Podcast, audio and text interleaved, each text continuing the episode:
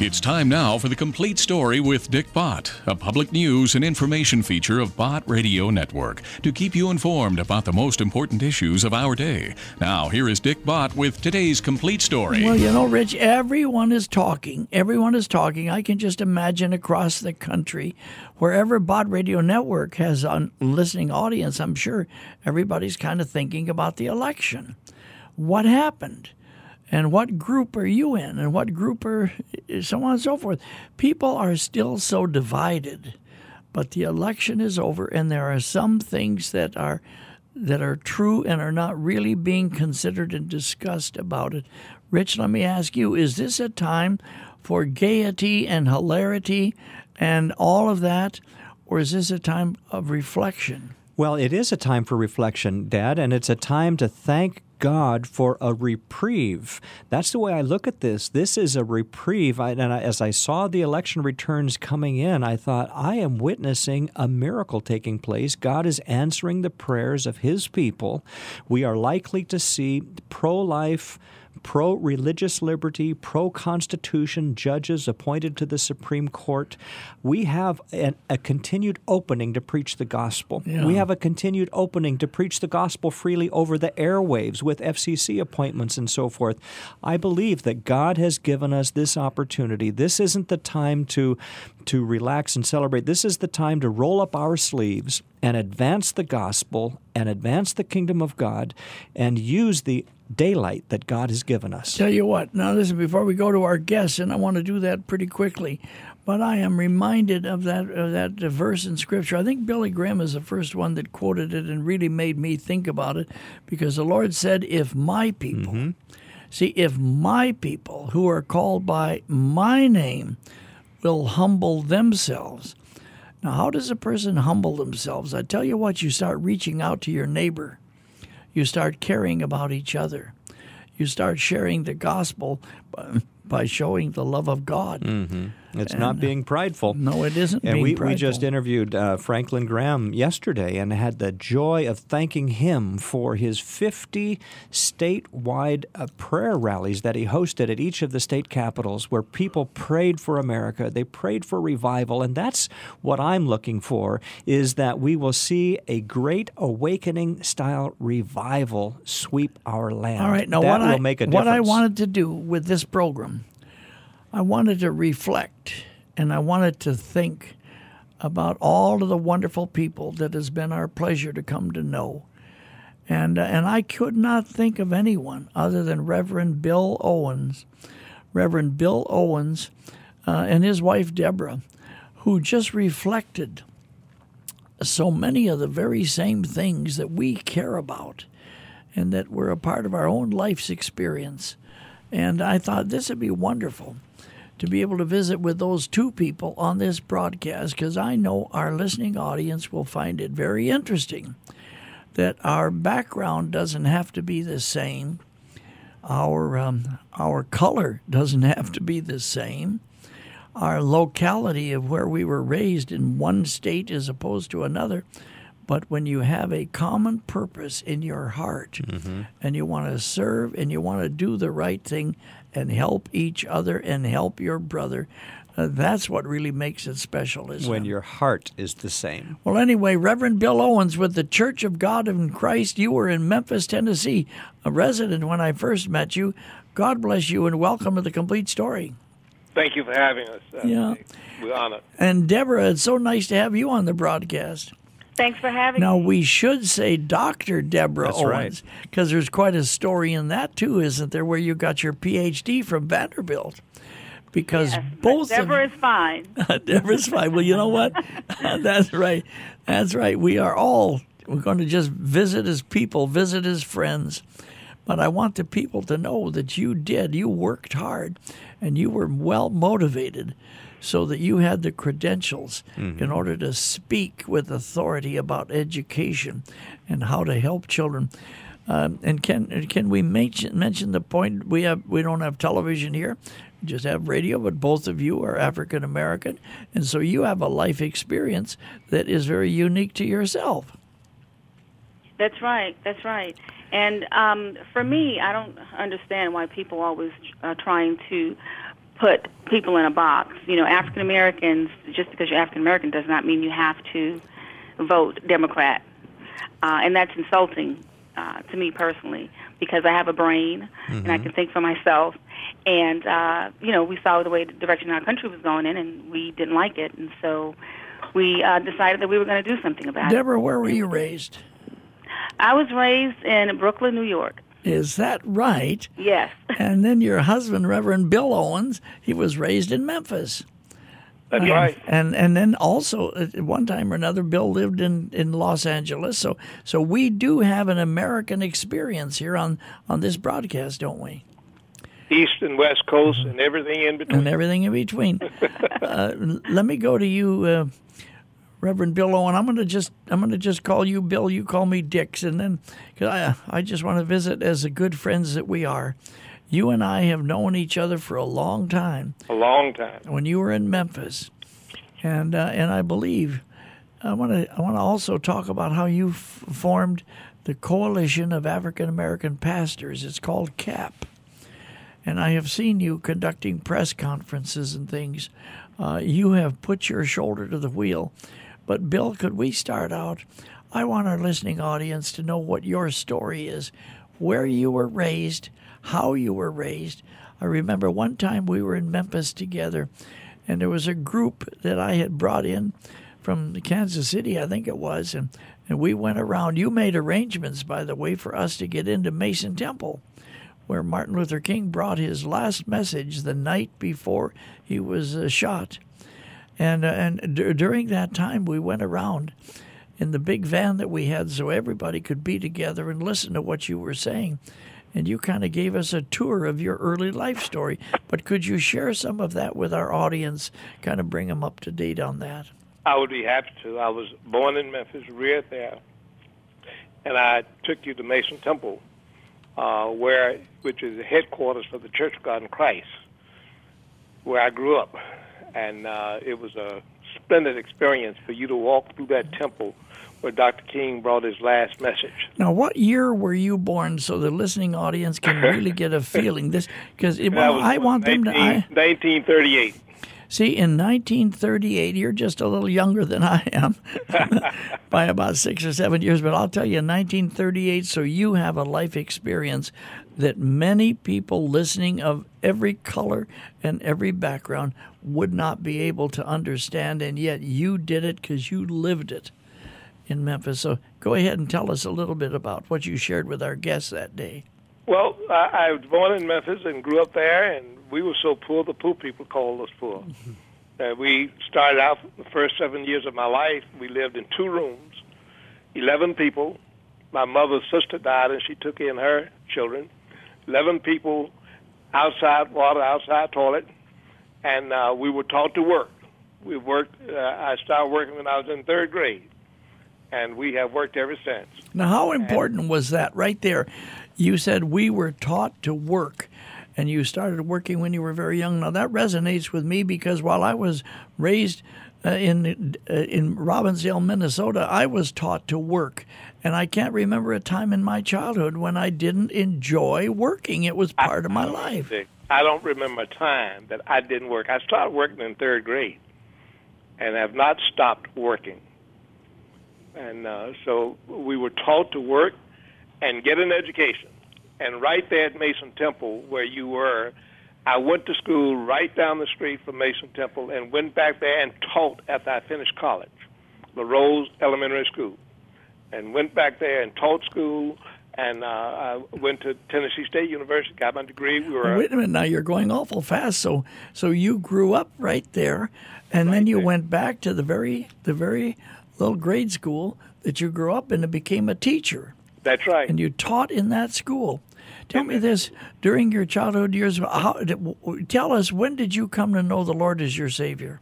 Oh, I was uh, a boy. I was accepted Christ as a boy, so I've always known Christ, and uh, went off to college and didn't get involved in the things that most students were involved in because I was saved then. Well, what college did you go to? Tennessee State University in Nashville. Tennessee. All right, now tell me this: uh, they were not segregated then at that time. Yes, they were. Oh, they were. Tennessee State was the only school only state school a black person could go to. Uh, they had many universities, but blacks could not go there. You had to go to Tennessee State. Everything was segregated. All right, when you were going to church as a boy and you were working as a boy and you were learning in your family, did you have brothers and sisters? Oh, yes. I had five brothers. Who was it in your life? Who was it in your life that said, uh, did they call you as a as a youngster? Did you call you Billy? They called me brother. Oh, they called you brother. I can tell you I got the name Bill. I'll tell you. oh, all right. What is it? I, I, I, I discovered something living in Memphis. White people would call black people, they'd just give them a name. It was Willie, George, or Bubba. And when I discovered that, uh, uh, the white man called me, Well, I said, How did you know my name? I didn't know they call all black folk Willie, Bubba, Jack, something like that. So I changed my name to William. From that point, I've become Bill uh, because I did not want to be stigmatized as a black person, and you could just walk up and call me anything.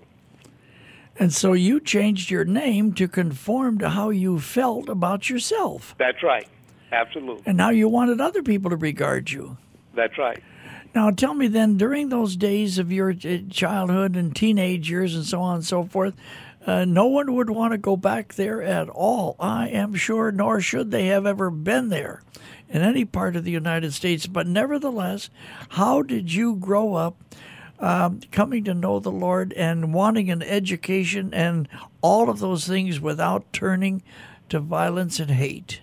Or maybe you did. I don't know. Tell me. No, I never did. N- never did. My mother instilled in us at home you're going to go to college and you're going to be a teacher like your principal, Mr. Brinkley. She instilled that in us, and she would tell us you can be as black as 50,000 midnights, but be somebody. So I've always known I was going to go to college. I've always known I was going to teach school. But I never had in that, in that dream that I would teach school at the school where I went as a boy Yeah. To But the the, eighth grade. but the college you went to was a college you didn't have much choice. It was that college because that's the only college. Every other college was segregated. That's right. State college. How'd that make you feel? Well, we felt good at that time. I tell you, my college days were the happiest days of my life. And remember, while I was in college, we were in the sit-ins, and it was a joyous time. I did a lot of growth. I grew a lot, uh, developed a lot, had a lot of insight about going off to college. First time I left home, but it was a great experience. What were the professors like? Uh, what were the professors like? Did they were they good teachers? Did they teach history? Did they, were great teach? teachers, absolutely great teachers, and and part of our inspiration came because we had great teachers. They they showered black students with love and uh, encouraged them, and uh, a lot of that was lost was lost during the integration period. But they were great teachers, great professors, and uh, I live on that what I was taught then. I live on it today. All right. Then you got out of college. Um, how do you feel about education today? How do you feel about living today?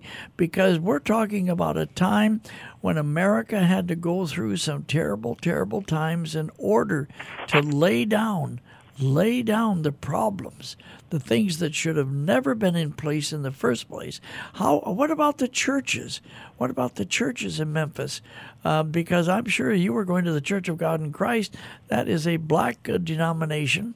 African American denomination, wonderful Christian people, but then there were other churches that you wouldn't have been welcome in. Isn't that terrible? yeah, that that is true. Uh, and you know, it's something funny, Dick. Uh, when I grew up, the Church of God in Christ, people laughed at us because of the emotional, because we were very emotional. So they laughed at us. The students laughed at us, and the teachers laughed at us. But now we on Main Street. But it's not like it was then, when you were the joke because the, of the emotional. The, the students would tease you. Did you all do the holy roller? Did you dance? Did you speak in tongues? And not only did the students do it, the teachers did it. So when when uh, Hillary Clinton called us uh, deplorables, I've been a deplorable all my life. I was deplorable because I was black, deplorable because I was in the sanctified church, and, and just deplorable. Uh, and I was poor. Yeah. So I was used to it.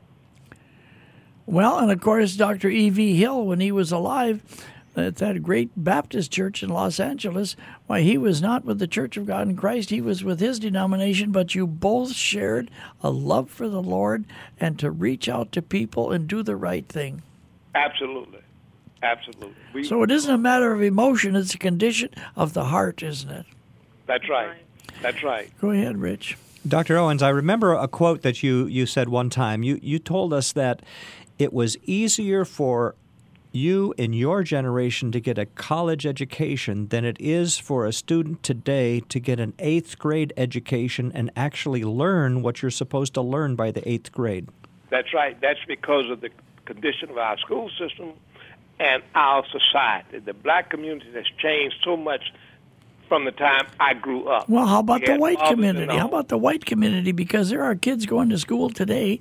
There are kids literally that are protesting on the streets right today that they still can't read properly. They don't know American history. They don't know very much, but they do know how to get mad and how to how to throw a fit.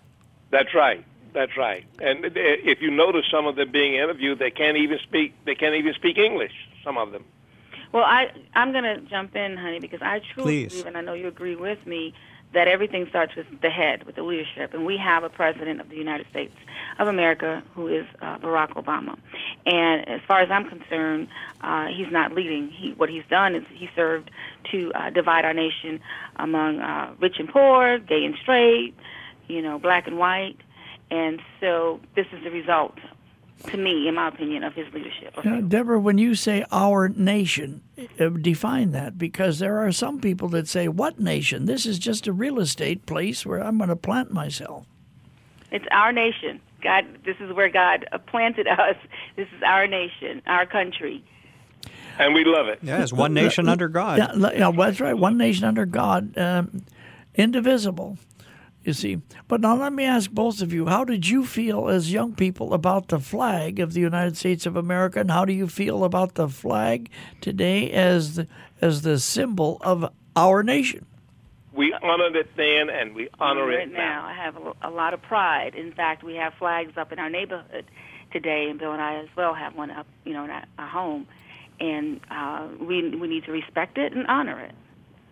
It's a great country with all of its problems. It's the greatest place on earth. With all of the challenges we have in America, I would not want to be anywhere else.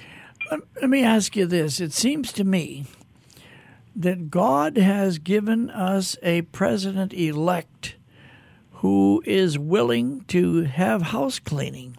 He's willing to have spring cleaning, as it were. He's willing to say a, a new broom sweeps clean. Let's do the right thing and give everybody a chance to work, everybody a chance to produce, everybody a chance to get an education, everybody a chance in America. Now, I have not heard a presidential candidate really come right smack out and say, listen, everybody has an opportunity to have liberty and freedom and uh, and to do your best and, and life life first. Well, then life, it starts with life. I mean, my word, he doesn't flinch on that. Life, liberty, and the pursuit of happiness. See, because I was thinking the, the media, even today, is talking about he touched a chord with the white working man. And I was thinking about that. Well, didn't he touch a chord with everyone who is Absolutely. a working man? Who wants a job, who wants a salary, who wants to be able to hopefully hopefully they're raised to want to to want to raise their family, be responsible husbands and fathers and producers. Traditional family values. Traditional family values. The sanctity of, of life. Isn't that now here I was thinking even on the way to the studio, if a person listening right now belongs to a union and that union is closed to any group of people, shame on you because there should be the opportunity, there should be the liberty for everyone to be all that they can be. And there's all kinds of ways to divide people. There's all kinds of ways to limit this group and open the door for that group. And what I hear Donald Trump saying is we're not going to have that in America anymore. So those who want to divide people and put everybody on various plantations, and I, I mean that very sincerely, because that's that's a country of division rather than unity. And um, what say you to what my thoughts are there? I think the mature, sane adults should talk to these young people who are out protesting and say, let's give President-elect Trump a chance. He deserves that chance. He's he's he's hasn't been sworn in as our president yet. We still have Barack Obama, and so I think that you know the adults need to uh, tell these young people, go home. give give this man a chance. Yeah, well, I think the people know, voted. We the people have already voted. It's settled. Now maybe we need to vote. Maybe we need to pray for him that he will have a strong heart, which he obviously does, and lots of energy and determination. Maybe that's one of our prayers to to to ask God to give him determination, not to be pulled apart by every wind that blows, but to persevere. But to persevere and give everybody a chance to really you see you can't have America being great again if America's not good. And if America's good, it'll give everybody a chance everybody a chance. And you've got to have employers in order for employees to have employment. Uh, it breaks down like that. And we it? need a revival. That's the source of the goodness. We need a revival. Now, that brings up the church. Um, Pastor Bill Owen, do you think this is the church's opportunity to come out of the shadows, to come out of their fear and their, their timidness, to come out from the corners and speak to all of the issues of life that the Bible clearly talks about, including getting too far in debt? When you're too far in debt as a nation, it's a lot like being way too far in debt as a family. That's right. And it goes all the way through from there, doesn't it? Absolutely. And well, do you think a time for the church to speak truth, not parties? And uh, I, I hate to say it, but too many black people just cling to being Democrats, and they really have no understanding. They don't realize that uh, the Democrats wanted to tell us what we could think about uh, life. Uh, Hillary said that well, the, the church had to change its views, had to change its mind hmm. about homosexuals who is Hillary to tell us that she can dictate to us you, what we must think? You know, you bring up a subject right there because I don't know any of my friends or anyone else that makes fun of people or ridicules people or is mean to people over over whatever their peculiarities are, but natural. See, natural is natural. The gravity pulls, the sun shines, and the rain falls, regardless of what a person may say about it. So, if you are not uh, involved in a one man, one woman relationship, that's too bad. That's too bad. The Bible speaks to that for sure, and churches shouldn't run from it. But it isn't a case of somebody beating up on somebody or anything like that. I think those accusations, where good people are concerned, are just are just straw men. Don't you think so? Absolutely, absolutely. Or anything like that. Marriage is between one man and one woman. Now, whether you like it or not, it's it's natural marriage. And yet, churches and pastors and people, you know, now, now they're a little afraid to say what is obvious. But anyway, we didn't want to get into all of that. Uh, but God bless you. We need to do some more programs like this. Deborah, I want to get into your your uh, story also where education is concerned because you earned your PhD, and I'll tell you, it was because you wanted to have the credentials to speak with authority, but it didn't change your heart and it didn't change your mind, did it? No, it didn't. I wanted to be able to serve more effectively, and so that's why I went on to pursue my doctorate in education. Um, our African American students, all of our all of our students, they deserve the opportunity to receive a great education, and our education system has failed them. So. Um, and I want to put this in, Dick. Deborah paid a high price for that degree. She paid a high price to get that degree. At Vanderbilt University. She paid a high price. All right, and then you started in the closing moments here. You started the coalition of African American pastors. Don't you think that, that that needs to be a coalition of all pastors? Come out of the shadows. Well, you know the truth of it is. Could I tell you something, Dick? We named it the coalition of African American pastors behind our ministry that was called "Give Me a Chance" ministry.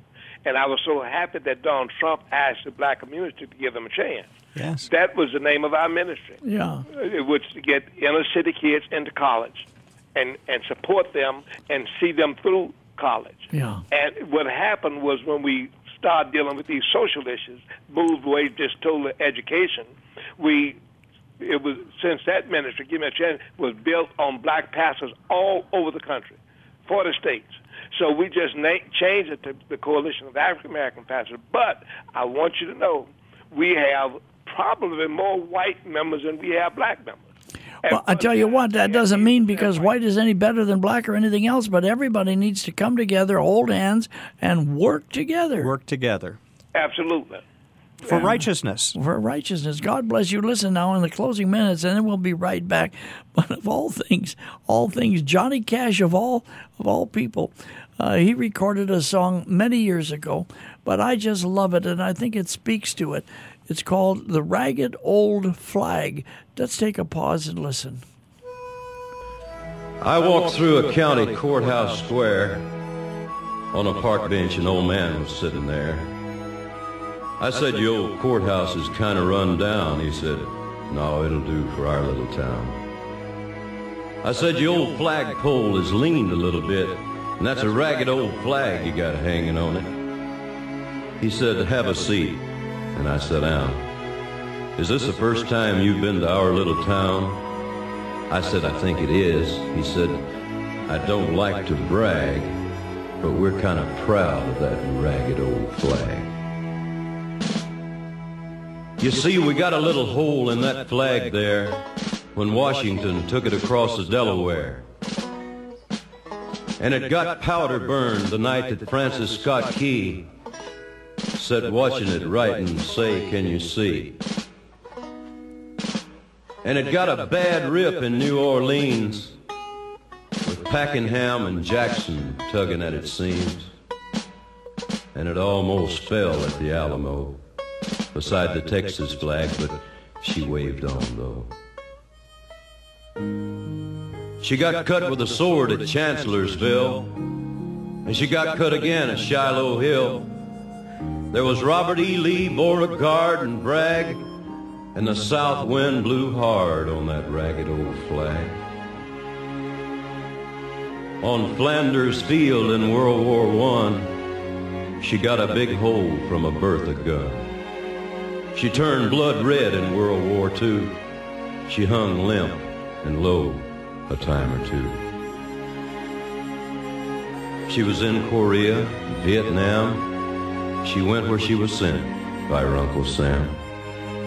She waved from our ships upon the briny foam, and now they've about quit waving back here at home. In her own good land here, she's been abused. She's been burned, dishonored, denied, and refused. And the government for which she stands is scandalized throughout the land. And she's getting threadbare and she's wearing thin, but she's in good shape for the shape she's in. Cause she's been through the fire before. And I believe she can take a whole lot more. So we raise her up every morning. We take her down every night. We don't let her touch the ground and we fold her up right. On second thought, I do like to brag, cause I'm mighty proud of that ragged old flag. Uh, Bill, Bill, you know we've only got just a second or two here, but I want you to close us in prayer, and I want to do some more programs with you and Deborah because I want our listeners to know about the two little children that you adopted. Just to, how old are they now? Quickly, Four and Yep. five. Four and five years old, little brother and sister. Yes. And uh, and how old were they when you when you adopted them? They were just little tiny ones, weren't they? We brought them from the hospital. Uh, charisma was. Oh, listen, what a story that is. God bless you, precious people. Bill, I'm going to ask you to close us with a quick word of prayer. God, we thank you for this day. We thank you for the Botts, how they have worked diligently to make this a better country, to spread the gospel by way of radio. We ask you to bless the people in radio land, touch this nation of ours, touch the people that are hurting, those that are disappointed. Touch their heart in your name. In your name, get the glory. Amen. This is Dick Bott Amen. with this chapter of the complete story as a public service, and, and I'll see you later.